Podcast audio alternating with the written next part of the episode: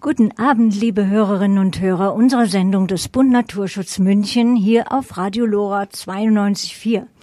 Frühlingsgefühle bei diesem Wetter? Der Vorbote hat sich fix aus dem Staub gemacht. Wenn Sie mich fragen, erfahrungsgemäß kommt er wieder.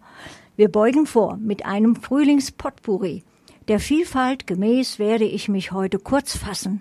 Es geht um den Start in die Gartensaison. Sie haben gar keinen Garten, auch keinen Balkon. Ach, das macht nichts. Für jede Situation folgt nun das passende Angebot an Ideen und praktischen Hinweisen. Meine Empfehlung, Blatt und Bleistift, Stichworte notieren. Alles ist nachzulesen oder zu hören auf unserer Homepage des Bund Naturschutz München oder unter den Links im Internet. Um möglichst ökologische und naturnahe Anpflanzungen geht es im ersten Beitrag. Sie besitzen einen eigenen Garten oder haben gar einen Schrebergarten gepachtet? Dann hat der folgende Beitrag für Sie vielleicht ein paar hilfreiche Tipps. Es geht nicht immer darum, was man pflanzt, sondern auch um das Wie. Denn man will ja harmonisch mit dem Nachbarn leben, oder? Im Interview mit Frau Matzer von der Gärtnerei Matzer in München unter Giesing hat Kollegin Susanne Unger unterstützt von Kollegin Lena Wörter, einige interessante Informationen erhalten. Also pflanzentechnisch kann man jetzt, wenn man was zum Abdecken hat, dann kann man wirklich jetzt schon alles pflanzen. Wenn es jetzt eine komplett offene Fläche ist, sollte man eigentlich zwei Wochen noch warten, zwei, drei Wochen. Dann kann man wirklich alles aussehen von Karotten, also Gemüsepflanzen eigentlich alles schon.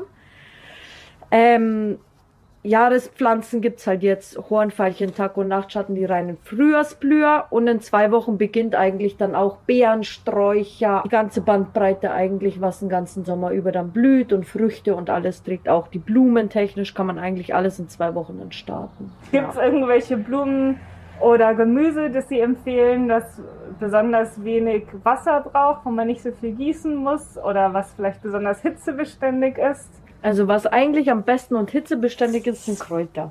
Also Kräuter halten super, auch wenn man mal ein paar Tage nicht da ist. Aber Salat auch ganz wenig, also gemüsetechnisch, Salate, solche Sachen wirklich ein paar Tage braucht man es eigentlich gar nicht gießen, bevor alles verbrennt.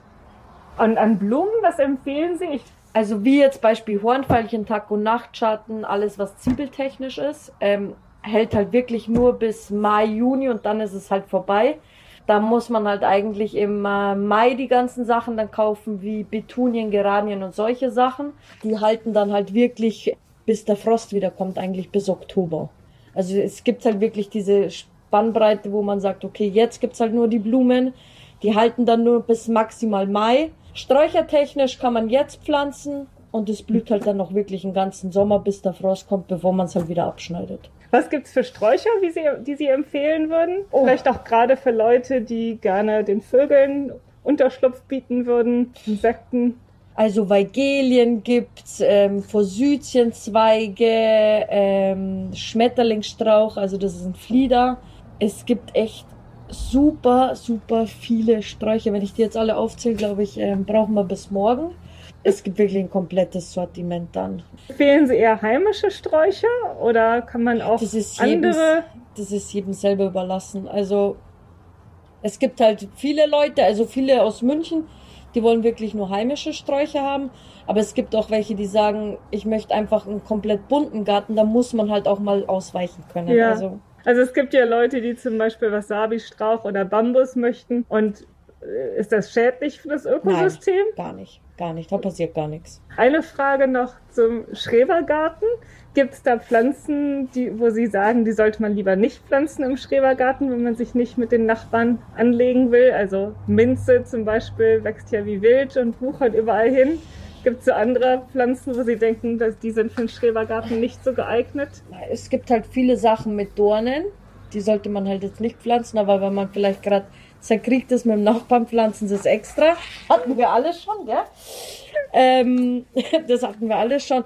Aber es gibt jetzt eigentlich nichts, weil ich sage, auch wenn man eine Minze oder solche Sachen setzt, braucht man auch nur einen Ring rum tun und dann bleibt er da auch, wo man ihn gepflanzt hat. Also er wuchert da nicht überall durch. Ah, was für ein Ring? Das kenne ich noch. Das sind so Metallringe. Die setzt man dann mit, mit der Pflanze ein und das blockiert dann den, die Wurzel dass die nicht runtergeht. Das ist genauso wie beim Bambus, das ist genau dasselbe. Setzt man immer solche Ringe mit ein, dass die nicht durchwurzeln und dann irgendwo anders äh, sich weiterbilden. Also das heißt eigentlich nichts, es gibt nichts, was man nicht im Schrebergarten Nee. einsetzen Man kann. sollte halt oder jetzt nicht wirklich was Giftiges hinpflanzen, aber da hat jeder Schrebergarten auch seine eigenen Vorschriften. Also die haben auch wirklich nur das und das dürft ihr pflanzen und die anderen Sachen dürft ihr nicht pflanzen. Ah, also ja. die haben schon ihre Vorschriften, was sie tun dürfen. Und es gab auch schon mal Zeiten, wo jemand gesagt hat, der möchte seinem Nachbarn keine Freude machen. Also kennen wir schon ein paar. also ja. Das Ja, wenn man halt jetzt gerade zerkriegt ist oder dass man sagt, oh, der wollte jetzt gerade auf die drübere Seite und ich will das nicht, dass der immer durch meinen Garten durchgeht, dann pflanzen die halt Sachen mit Dornen und dann, ähm, ja, kommen die Super Leute halt Tipp. nicht weg. Herzlichen Genau. Dank.